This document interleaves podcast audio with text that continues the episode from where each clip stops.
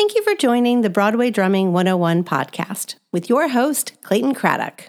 This is part two of my conversation with Sammy Merendino.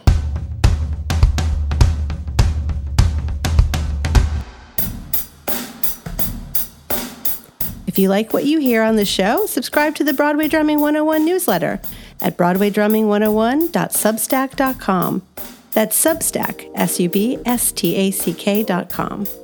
The Broadway Drumming 101 newsletter is your one stop shop for everything you'll need to know about playing drums for Broadway musicals. When you subscribe to the newsletter, you'll learn about what it takes to be a successful pit musician with content delivered directly to your email inbox two to three times a week. For $5 a month or $50 a year, you'll have a backstage pass to the world of a Broadway drummer playing on a hit show. As a paying subscriber, you'll receive behind the scenes access to the life of a musician who makes a living on Broadway. You'll also be able to read every post, not just those occasional free ones. You'll get access to all newsletter issues in the archives and have an ability to participate in subscriber only comments and events. If you become a founding member for a gift of only $75, you'll receive discounted private drum lessons an opportunity to watch Clayton play in the pit of his show, and a 25% discount on future promotional products. If you'd like to make a direct contribution to the production of this show, you can reach us at Venmo at Clayton Craddock, Cash App at Cincopated, that's C I N C O P A T E D, or PayPal at Clayton Craddock. Any amount of support will be appreciated. Thank you for listening.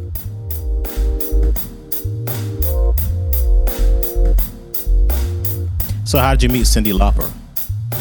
Well, I had a studio downtown, and a friend of mine, Stuart Lehrman, um, he uh, he was supposed to record vocals for her one day, and then he couldn't do it. So he said, "Well, why don't you go to Sam's place? He's got a studio on 13th Street, and uh, maybe he'll put drums on the record for you too." So, so she came in, and, and I programmed some drums for the record, and it was it was actually for uh, a Rugrats movie, um, and it was. Um, uh, Mark Mothersbaugh co-wrote it with her. And so we did this track, and then she said, "Hey, I'm going to start my record in a couple weeks." You know, we hit it off. Uh, same thing. Cyndi and I kind of hit it off right away, and uh, there was a definite meeting of the minds there. And um, so I started doing her next record, and then she said, "Oh, I'm doing this TV show, Girls with Guitars. You want to do it?" I'm like, "Sure." So I went out to LA, recorded that with her and then came back and then she said, I'm doing a little tour. Do you want to do it? I'm like, yeah, I'll do it. And then I just was in her band. She never really asked me formally to join the band, but then all of a sudden I was just her drummer. So it all came from that session, from having my studio and uh, being able to move forward with that. What are some of the other tours that you went on during that time? That was it. That was the only person I was touring. I was cyndi's drummer, and we were touring you know we would we would tour different times each year but it wasn't like a constant tour but you know we'd go out for a month. At first we'd go out for a month come home for a couple months go out again. So it was you know i was just kind of still doing some sessions in between there. But then it's you know certain years like when we did when we were on tour with Cher we were out for seven months straight you know come in for a couple days. That was great though. That was a lot of fun. So i was mainly just recording with cyndi touring with cyndi. That was kind of like took up most of my from 2000 to 2009, outside of some, you know, a few little things in between. But it was mostly her. She just kind of just took over everything. And that was an unexpected thing. I, I really never, I, told my wife, you know, I just sold, right before I met Cyndi, I sold all my road cases. I was like, oh, I'm not going to go on the road again, you know, I'm not planning it. I sold them all. And then a couple weeks later, I meet Cyndi and she's like, you want to go on the road? I'm like, I got to buy new road cases. That's a good problem to have. Did you have endorsements with drum companies back when you were with Cameo, or did that happen with Cyndi Lauper? Oh no, I had endorsements starting, you know, in, in the '80s. My first endorsement was Vic Firth, which I'm still with since 1985. Vic actually signed me himself, so I met Vic, and, and uh, so that was my first one. Then I had Remo drums when I was with Cameo. Uh, it was endorsed with Remo, and then I moved on around 87 or 88, I went to Pearl. And I also was with Paiste cymbals for about 30 years, starting in 85, 86. So I, I, was with them for a long, long time. and then um, around know, 2000, what year was it? Four or five, I switched to Sonor. I left Pearl and went to Sonor. Now, why'd you do that? What What is it about Sonor that you like? Oh, I love so I'm still with them this day. I, I love everything about them. The, the, they just built so well. They sound so good. They, have got a new vintage series out now that has the baseball edge. You know, the the bat baseball bat kind of like the old Gretsch rims. The vintage series sound vintage. They're made like their old '60s vintage series but the drums are just great. The, the, company is very supportive. You know, sometimes I want a weird size drum, like I make some 15 by 15 floor toms. They just made me a 14 by 9 rack so I can get a little lower for the new show that I'm doing. Um, they they've just been really great. So uh, and they sound amazing and they hold up. They stay in tune. I got no complaints with them. You know. That's so, great. Another friend yeah, of mine loves Sonor. Who's that? It's uh, Andrew Atkinson. No, yeah. Yeah, yeah. He, he's going to be doing the Michael Jackson show, but he's done a bunch of other jazz stuff and, and other things in the past. But he he just swears by Sonor. Oh, great! Well, we're going to have to uh, grab uh, dinner in between shows. Yes, yeah. I, I I'd love for uh, you guys to chat, but I'd love to actually hear the the. You know, I've heard how great they are, but I don't I don't really know their sound, so I need to actually play some. Come over. Come yes. over and play. Uh, I should do that. Soon. Just, just set up upstairs. Come on. You know? One other thing I want to tell you, I, and I did switch to Zildjian a number of years ago. So I've been, I did, uh, after I had a really nice relationship with Paiste for a long time, but then my ears shifted a little bit and uh, sound, and I, I moved to, to Zildjian about, oh, seven years ago. So all good companies. Tell me how you got involved with the show Kinky Boots. Well, I had done all the demos with Cyndi for for the uh, for Kinky Boots. We had been doing that for a number of years. She said, "I'm, you know, I forget how early it was. It was it was oh, three or four years before the show came out. You know, and she said you want to do demos. So I was cutting tracks. She'd come. I have a studio in my house here, so she'd come to the house. We'd cut drums, cut vocals, cut a bunch of different ideas and stuff. And this was going on and on. So then they started to do the readings, and I wasn't a Broadway guy. You know, I couldn't get arrested on. You know, I met some guys and they're all like, yeah, yeah, we'll have you. And they never called. And I kind of, I understand why, you know, you, you, do need some experience in that uh, genre and being in a pit is a whole different world than being on stage. Uh, even though I felt I can handle that, you know, I, most people in the Broadway were like, yeah, you're a rock drummer. You're not going to get what we do here. And I was like, all right. So they were doing the readings and um, I was actually the fourth drummer in. So they did the first reading. Cyndi hated the drummer, even though this drummer, and I know who all these guys are, world class Broadway drummers, each and every one of them high up. But Cyndi didn't like the first one. Cyndi didn't like the second one. Cyndi didn't like the third one. It's not even that she didn't like them. I think it was more that she wanted me to do it. So after the third one, because Cyndi has a very specific thing, you know, I've been playing with her for a long time, so she's used to what I do, and I had done the demos. So one day she came in and didn't like what the drummer was doing for whatever reason, even though it was probably no fault of his own. And she just like, and this is the story I'd heard from some people in the room because I wasn't there, slammed her foot down and said, He's out. Sam is going to do the show, and that's it. And um, so then she called me up and she told me the story and she says, You'll do it, won't you? And I was like, Oh, yeah. You know, I was like, I was hoping she'd have called me to be first, you know, but anyway. So then I went in, in to do it. And um, it was kind of a backdoor entry into Broadway. You know, it's, it's again, it's the thing I was talking about before, you know, you have to have relationships.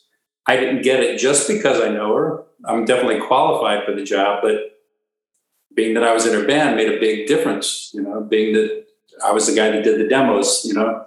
So, you know, I went in to do it and uh, I remember getting a call from from the contractor saying, Hey, you know, I never hire anybody I don't know. So Stephen's gonna come up. I hear you're gonna recut a track tomorrow. Stephen Oremus, the supervisor, gonna come to your house and and if he likes you, you can have the gig. And I went, okay. And I just started laughing. I go, you might as well just hire me now because I knew I was to I knew we were cutting, and it was a song that I cut in one take anyway, and we are just basically making a little edit to it. So Stephen came the next day. I cut it down in one take, and he was like, "This is great." I was literally hired that day, you know. So, you know, it's again, it's, uh, just happened to be. I got in, you know. A lot of drummers nowadays that are very young tend to come from uh, a lot of music schools schools and they want to go directly to Broadway. Was there any time in your life that Broadway was ever on your radar? Not when I was younger. You know, to me, again, I you know earlier when I was talking about getting out and playing, you know, I, I didn't start looking into Broadway until 2000 or so, you know, right around then, late mid 2005, something like that. I was like, "Yeah, this looks kind of interesting." Before that, I had no interest in playing Broadway. But what I was saying earlier about playing live, you know, all the guys that I've played with on Broadway that I really there's few exceptions, but most of them are older cats that have played and been in bands and have learned how to play with other people.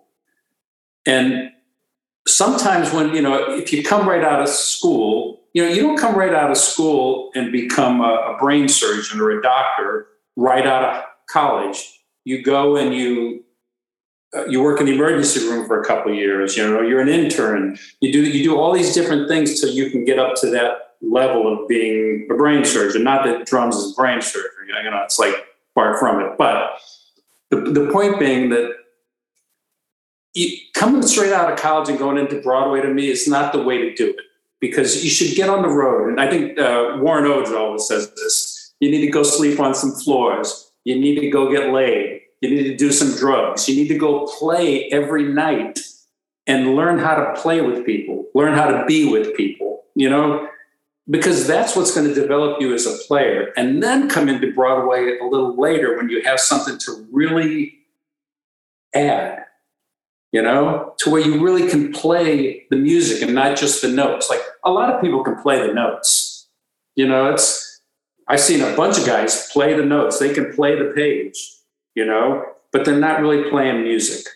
And so I think from playing with other people, sleeping on floors, experiencing all those things, that's what will make you a better Broadway musician. When people reach out to you to want to sub for you, what are the things that you looked or look for when hiring new subs for your shows?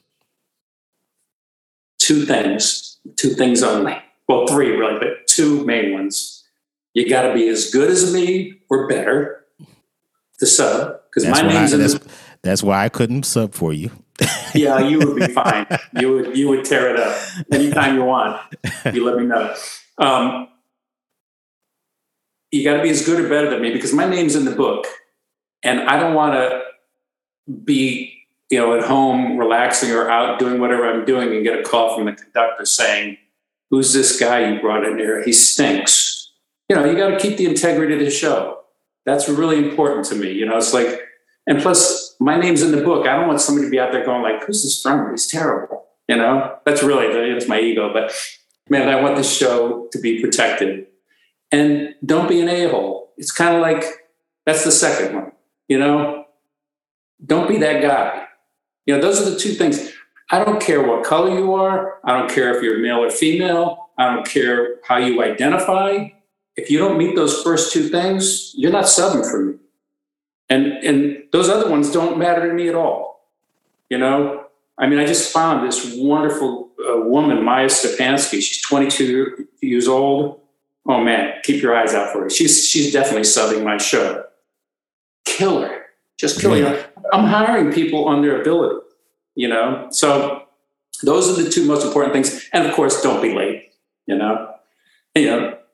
So those are those are the three. And then you know you can make a whole list of things. You know, just come in, be a uh, mimic me. When you come in, just be me. Don't be you. Nobody's looking for you to be you. Come in and be me, and then you'll work more because that's what they're looking for. They don't want you to be you. It's interesting to you say your your name is in the book. When I was uh, at Ain't Too Proud in 2019, I got a text. Uh, it was an actual, it was a direct a DM in Instagram from Aaron Spears. You know, I looked up to a lot of stuff that he's done working with Usher and a whole bunch of other people, and I see a, a, a direct direct message saying, "My God, you know, I loved your playing. You sound great. You sound, you guys sound really authentic, man. Keep it up. Anytime you want to hang out, here's my number." I was like, "What?" Now, if imagine if I wasn't there, and one of my subs was there, and he sent that to me, that would mean that that person was doing the job that I hired them to do. Basically sound like me and to do this sound authentic enough so that Aaron would say, "My God, you sound just like the Temptations records from 1968, six, you know, 69." So yeah, you know, you, you, have a point there. I just never really thought about it that way. You want yeah, somebody to represent you when you're not there. Absolutely. You get into Kinky Boots. That runs for how long? Well, I think that show ran for a little over six years. Um, and I did it for five of those six. And then the, the uh, conductor, Will Van Dyke at the time, asked me to uh, come and do Pretty Woman with him. And that was Bryan Adams writing music and Jim Vallance. And I was a huge fan, you know, of course, being a Mickey Curry fan, how can you not? You know, there's, there's no way I could say no, even though Kinky Boots was an ideal situation. It was a really great situation for me. You know, I mean, uh, from the top, from the production down to the ushers, everybody was amazing, and I got treated really well. Um, but you know, I was tired. I'd, I'd done it for five years. I'm like, yeah, I think I'll move on, and, and I want to start up and because it's fun to, to start up the show, to actually you know originate the book and be able because I got to write all the drum parts in, in Kinky and do all the programming for that, you know, which was big for me, and then same with Pretty Woman. I got to you know write the parts, so I was ready to move on. So then I moved on to that one, um, and unfortunately, that was a little short lived. That one only you know ran for a year, which was a little disappointment, but um, it was a great year. So did Pretty Woman close before Kinky Boots did? I think it closed not long after. So it, it, was it was like close to the same time. You know, it, it um, I think Kinky closed maybe halfway through the Pretty Woman run. Okay. What happened after Pretty Woman? Well, after Pretty Woman, I had like nothing going on, which is kind of funny. I, I, was like, I hadn't been doing any readings, which is kind of key to getting a new show. You know, you got to like develop a show. Hopefully, you get called to do the readings, and you can be on board because you know the drummer comes with the show generally. So before you go on with that, tell people listening what are readings and workshops, and have you done many of them? Well, I've done. I've done. I've only done three shows, three Broadway shows, and so I, have done all the workshops and the readings for the first two for Kinky and, Pretty Woman. And what those are, you know, people are developing the show. So the first time, it might just be sit, people sitting around a table with no music, and they're reading through the through the, the show and they're going through it. And then eventually they bring in a piano player and they're going to go, to add some music here. So then months later, they're like, oh, let's bring a drummer in and we're going to kind of start working on the show, some of the choreography. And then, you know, as the show progresses, they bring in more musicians or they'll bring in more uh, orchestrations to get things working. So if you're in at the beginning of that as a drummer, you kind of like usually generally move along with it, and then you can kind of walk into the show because you've been in, in it since the beginning most of the time not always and it's not a guarantee but you know if you're around doing these things so, so a lot of guys do a lot of these you know they get called you know sean mcdaniel's king of that you know he, he does a lot of those uh, rich mercurio there's a lot of guys that are doing readings and developing but at the time i was just kind of like well i'm just wasn't getting calls for that you know and a lot of times i'm brought in to like with Cyndi, they didn't like the drummer they brought me in. So it shows you how these guys were in the readings pushed out. But I, I got brought in for these. So anyway, I had nothing going on, and this was uh, 2019, and I was like, well. Doesn't look like I got anything in the future, you know, any shows. So I actually had applied for my pension. I said, I'll take my pension a little early. So did all the paperwork, filled out all the forms, it was all set up to happen in December. And then middle of November, I get a phone call from Mike Aarons, the contractor. He said, Hey, I might have a gig for you. I'm like, Really? He says, Yeah. He said, The show's coming to Broadway, and the drummer that was doing it had taken another show, not knowing that they had gotten a theater for the new show. And that, that was Rodney Howard. Um, you know, Rodney, great, mm-hmm. great drummer, really mm-hmm. solid guy, great drummer. Anyway, he took another show. So the chair just opened up. So it was down to me and a couple other guys, and I met the, the uh, MD, Ian Eisendrath, and um, we hit it off. And so I canceled my pension because you can't, you know, you have to have it. If once the pension starts, you can't work for a couple months, and then you can start working again. But I was just like, well, I'm not going to take it now. So I, luckily, it happened. It all worked out that I could cancel it. And then I started up, and that, that shows Diana, about Princess Diana. So that started in December of 2019. Yeah. And then, uh, you know, we, we started rehearsing, and then we were in previews, you know, right before COVID hit. So then it just shut down. Uh, so that was what, uh, a year and a half ago.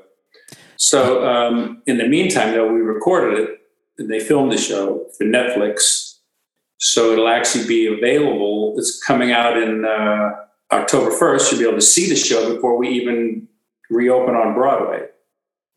So that, that's pretty exciting. But we're, we're going back to work. I start in a few weeks. One of the things about doing workshops and readings, one of the workshops that I did prior to starting Ain't Too Proud was for Diana, since I worked with David Bryan and Joe DiPietro at Memphis. I just right. had that connection, and I did. And I, I was like, Diana, is this going to really be something? Is this going to work out? And I, when we started going over the music, you know, David Bryan writes really catchy tunes. Yeah. He knows how to write a catchy tune. David Bryan's a keyboardist for Bon Jovi. And we were in doing the songs. It's like, okay, this is good. And Ian is great to work with. We were just trying to come up with parts and and work uh, uh, and just coming up with ideas and then seeing how it all worked with the show, I was like, okay, I can see this becoming a pretty good show. And then we, you know, I I, I didn't see the dancing at all because that stuff came later, but I just saw how they it all came together. And some of the people that were involved in producing Memphis were involved in producing Diana. So I was like, okay, they have the the creative team, they have the producing team, they got the music. I think it's going to be a hit then you guys are about to open. Now, what happened? Did you have previews and then everything shut down? How did that we work? were like two weeks into previews when when they COVID just shut us down, and so everything was just put on hold. And you know, but yeah, it's great that you and I have that in common. You know, and, yes. uh, I'm sure you sounded great. You have sounded great on this show. Oh man, some of the stuff is like it's just there's like a '80s pop thing because I guess they were trying. Again, I don't know what the songs are now I can't remember the names of songs, but they it, they just it, it's it's I can tell you it's it's going to be good. So I'm looking forward to the actual uh, movie that's coming out. And one thing about David, I mean, he's very determined. He's like, man, we're going to do this. We're going to get it done. And, and, I'm glad you guys are moving forward with this. So yeah, he's been great. To, he's been great. You, you know, working with him is really great. You could you know, he's very open to ideas and, you know, he has certain things he hears, you know, you see him over there air drumming, yeah, you know. Exactly. And, you know, just, and that's another thing, you know, when you're doing this stuff, you got to take cues from these guys. Like when I yes. see him air drumming, I'm going like, well, he's hearing something. And, you know, I'm putting my ego aside and going like, yeah, okay, I might have been doing that, but he's kind of doing this. Yes. And I'm like, that's cool. You know, okay, let me, let me, let me kind of find something that fits where he's kind of hearing it, you know, and then, you know, it's nice to be able to have that kind of relationship. And, you know, even like when I was working with Bryan and Jim on Pretty Woman, uh, Jim had Vallance, who, who's a drummer, had some specific ideas. And so I said, you know, how about this? And I started to play something. He goes, no, I kind of like my idea. So I went back to his idea. And then five or 10 minutes later, he tapped me goes, you know, your idea was better, you know? and I was like, well, thank you. So he was cool enough to say that. And there was another thing that I was, he goes, you know, I want you to play what you play. And I said, no, no, man, what you play you know, was was great. So I was really loving that, you know. So it's interesting working with these guys, and plus, you know, here I've got like Cyndi, Bryan, and David, you know, from Bon Jovi. it's like some '80s thing. So it Yes. kind of fits also in my Wheelhouse. main chunk of time. You know, I, I kind Yep. of fit in the show as well. So And all that stuff matters. Going back to what you were saying earlier, uh, as far as going out and playing, if you know the music where that these things came from and the styles, because I remember because that it matters. I remember when we were doing Memphis, David Bryan was like, "Just go ding ka ding ding ka," Get like like like Tico would do. If you don't know who Tico Torres is, and from Bon, I mean, of course you know. You should know who Bon Jovi is and know what that means. He's like, just I just want meat and potatoes, man. Just meat and potatoes. You got to kind of understand where he's coming from. Even doing the Diana workshop, he was like, yeah, play this the shuffle like uh, on Aerosmith's. Uh, I guess it was not Love in an Elevator. Maybe it was Love in an Elevator. yeah, He's like, just do, got that bell thing. yes. It's like just do it like that. Yes, and you kind of have to know what he's. It, it's it makes it easier if you know what he's talking about. Right. So if you're you know you coming from yeah I just know Les Miz and Miss Saigon and all that it's cool it's cool if you're gonna do all that stuff but creating a uh, a new musical like Pretty Woman or Kinky Boots or Diana or and even something like Memphis which wasn't really about Memphis soul it was you know David Bryan's version of of Memphis which there was some gospel there was some soul there was some funk and there was some rock in it but knowing that musical background makes things much easier, especially when it comes to uh, writing a drum part to a show, a new show.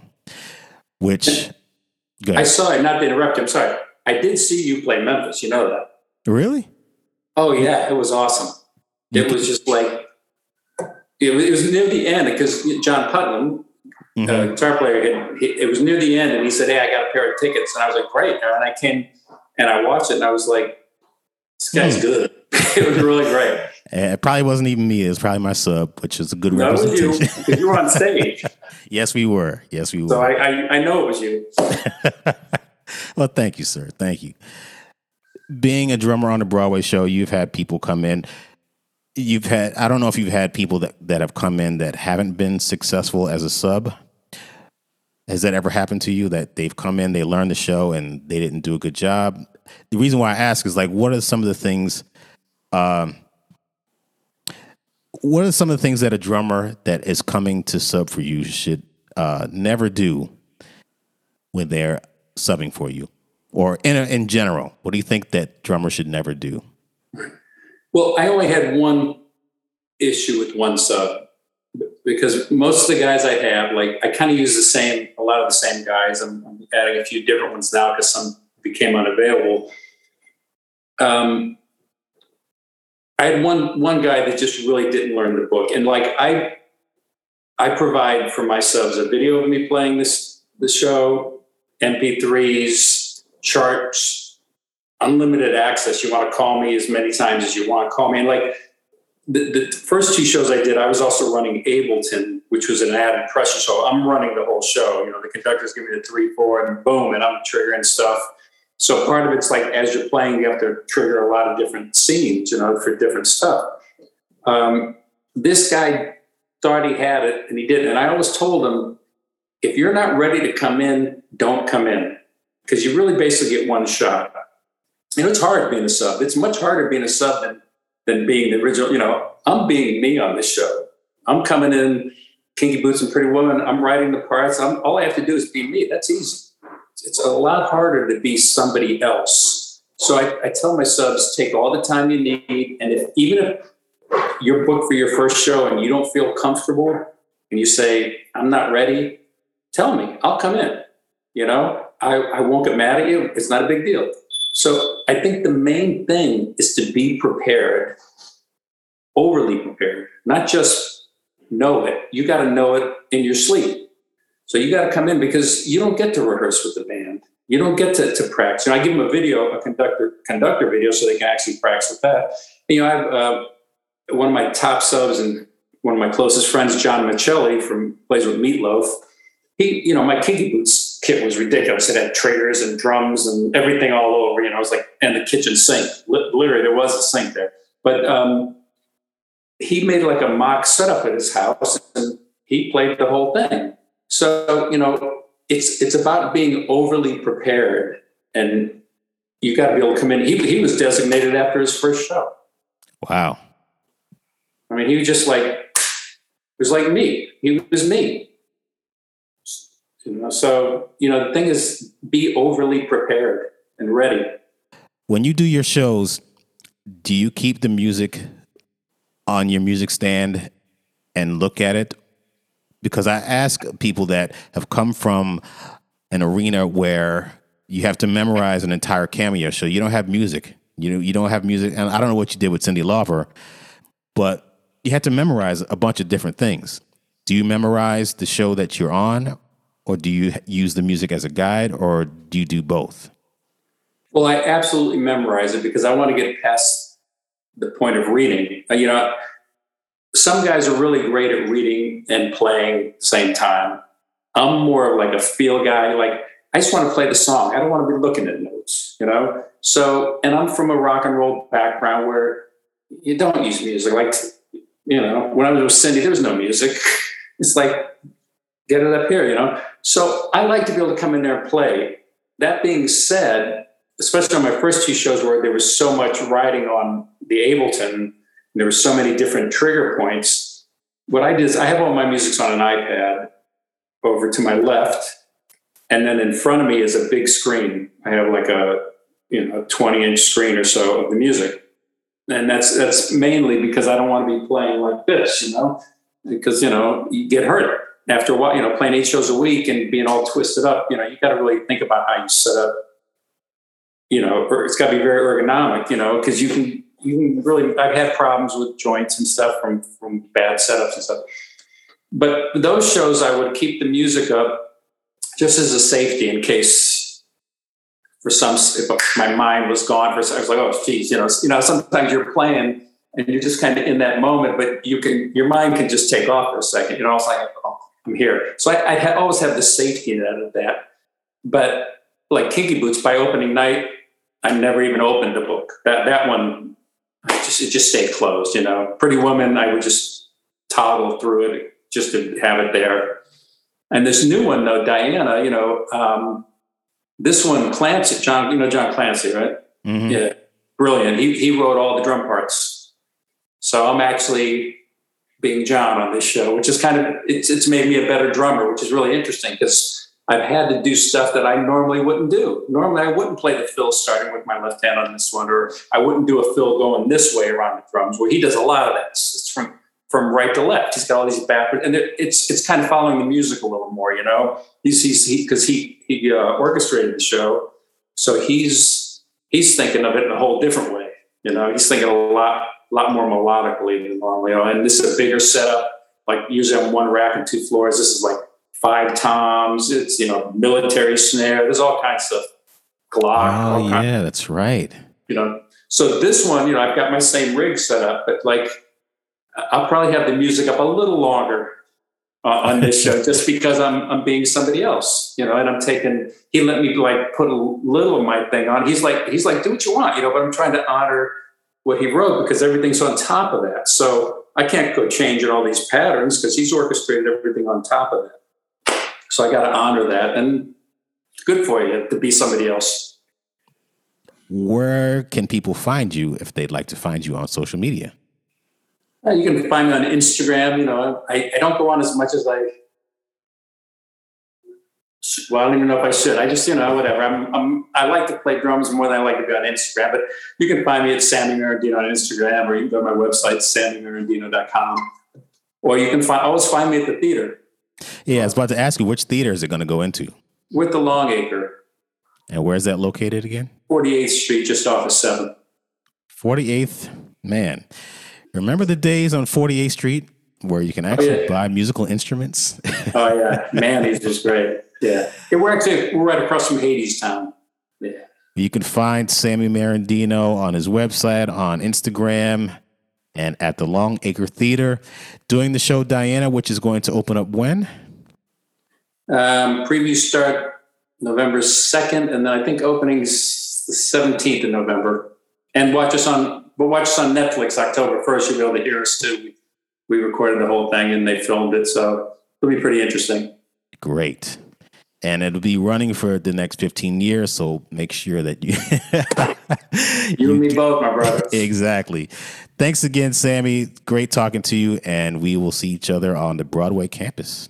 Great. Thanks for having me. Thank you for listening to the Broadway Drumming 101 podcast. Head over to the Broadway Drumming 101 YouTube page where you'll find unedited conversations that I've had with some of your favorite musicians. On the YouTube page, you're going to find bonus content that I don't feature on my Instagram page or here on the podcast. Don't forget to subscribe and click on that little bell at the top so that you'll be notified when a new video is uploaded. Thank you for listening and stay tuned for more.